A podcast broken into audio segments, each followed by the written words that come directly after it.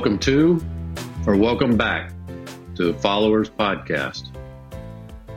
Love God, love others, love the earth. Uh, today, I'm going to uh, talk about the parable of the lost son, which is found in Luke 15 11 through 32. Starting in verse 11, it says, There was a man who had two sons. The younger one said to his father, Father, give me my share of the estate. So he divided his property between them. Not long after that, the younger son got together all he had, set off for a distant country, and there squandered his wealth in wild living. After he had spent everything, there was a severe famine in that whole country, and he began to be in need. So he went and hired himself out to a citizen of that country, who sent him to his fields to feed pigs. He longed to fill his stomach with the pods that the pigs were eating, but no one gave him anything. When he came to his senses, he said, How many of my father's hired men have food to spare? And here I am, starving to death. I will set out, go back to my father, and say to him, Father, I have sinned against heaven and against you. I am no longer worthy to be called your son. Make me like one of your hired men. So he got up and went to his father. But while he was still a long way off, his father saw him and was filled with compassion for him.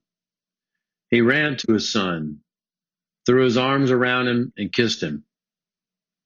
The son said to him, Father, I have sinned against heaven and against you.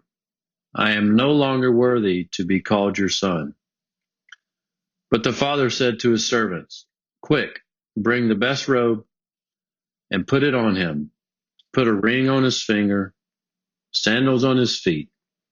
Bring the fattened calf and kill it. Let's have a feast and celebrate. For this son of mine was dead and is alive again. He was lost and is found. So they began to celebrate. Meanwhile, the older son was in the field. When he came near the house, he heard music and dancing. So he called one of the servants and asked him what was going on. Your brother has come, and he, re- he replied, and your father has killed the fattened calf because he is, has him back safe and sound. The older brother became angry and refused to go in. So his father went out and pleaded with him. But he answered his father, Look, all these years I've been slaving for you and never disobeyed your orders.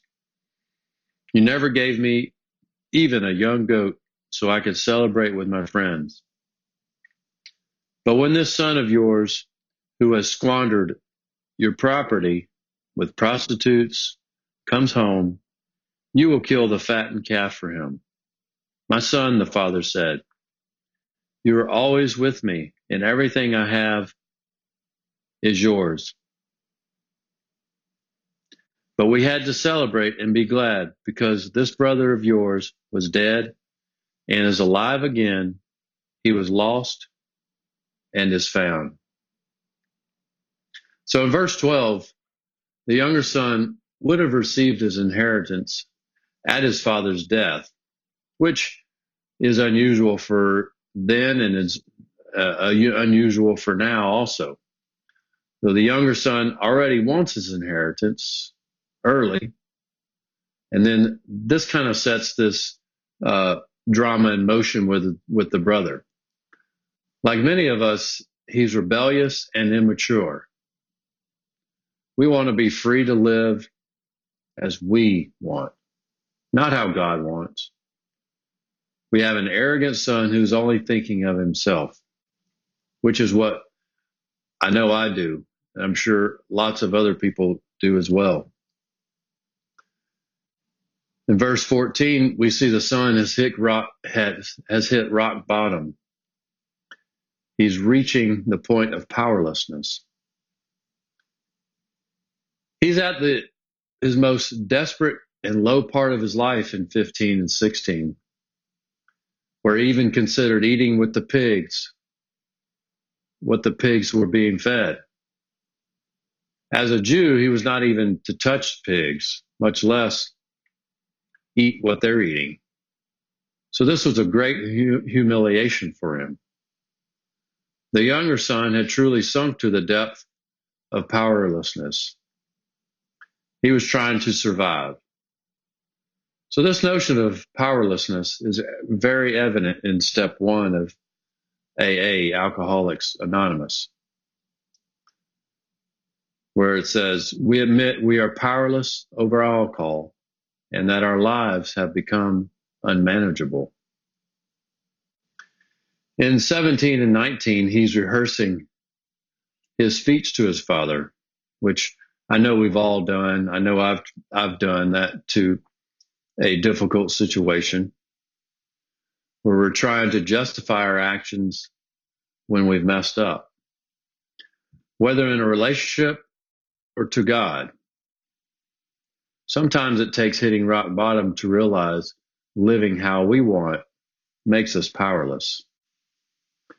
In verse 20, the son goes to his father, who had been waiting patiently for a long time, which our father does for us. For us to return to him. That's all he wants.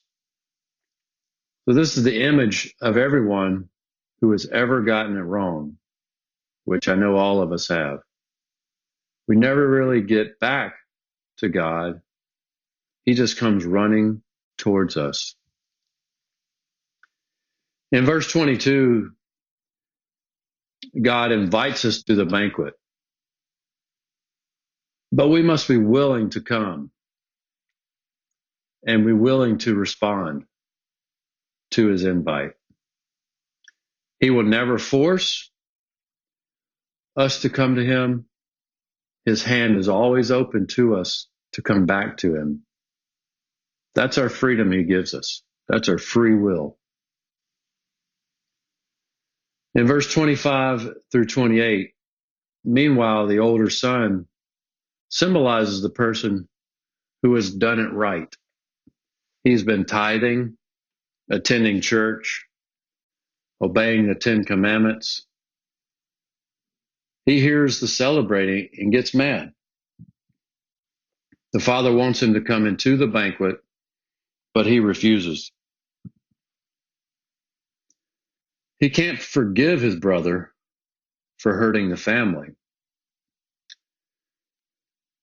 So we're all both sons.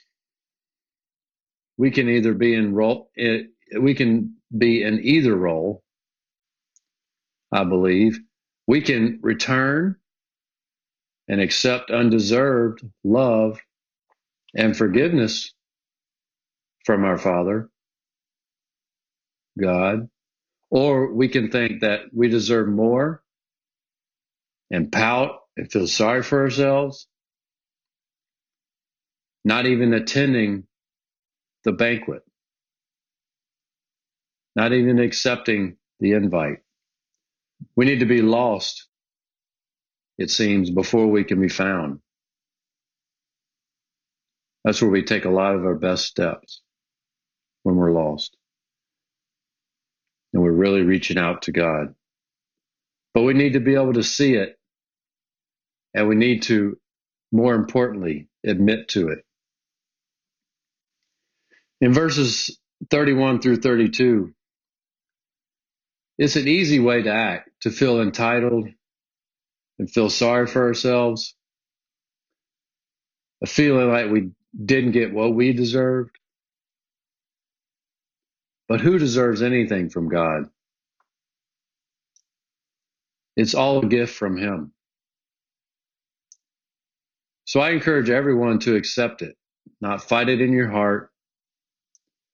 If you're refuse, refusing to forgive, you're missing a wonderful opportunity to experience joy. Forgive someone who's hurt you. Your joy will grow. The Father forgave because he was filled with love. And that's what our God does for us. He loves and forgives, and he asks us to do the same with all people. Not just people who look like us, the same gender, but all people, all races, all hair colors, just all people. He asks us to love them as our neighbor. The prayer for today comes from Saint, uh, um, not Saint, but I'm sorry, Pope Francis, where he says, Father, we praise you with all your creatures. They came forth from you, from your all powerful hand. They are yours, filled with your presence and your tender love. Praise be to you. Son of God Jesus, through you all things were made. You were formed in the womb of Mary, our mother. You became part of this earth and you gazed upon this world with human eyes.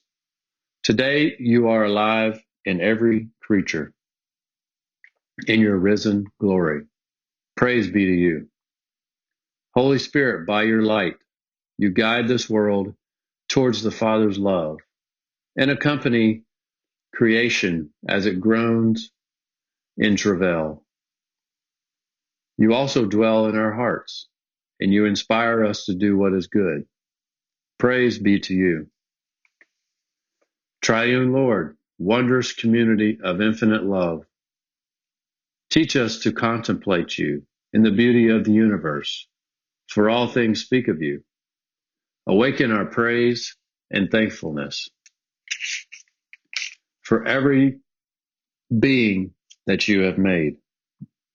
Give us the grace to feel profoundly joined to everything that is God of love, show us our place in this world as channels of your love for all the creatures of this earth. For not one of them is forgotten in your sight. Enlighten those who possess power and money, that they may avoid the sin of indifference, that they may love the common good, advance the weak, and care for this world in which we live. The poor and the earth are crying out. O Lord, seize us with your power and light. Help us to protect all life, to prepare for a better future, for the coming of your kingdom of justice, peace, love, and beauty. Praise be to you. Amen. Thank you guys for listening. I want to thank David Prescott for production at Prescott Studios. And please continue to follow me on Instagram at Followers Podcast, where I continue to post a daily Bible verse every morning.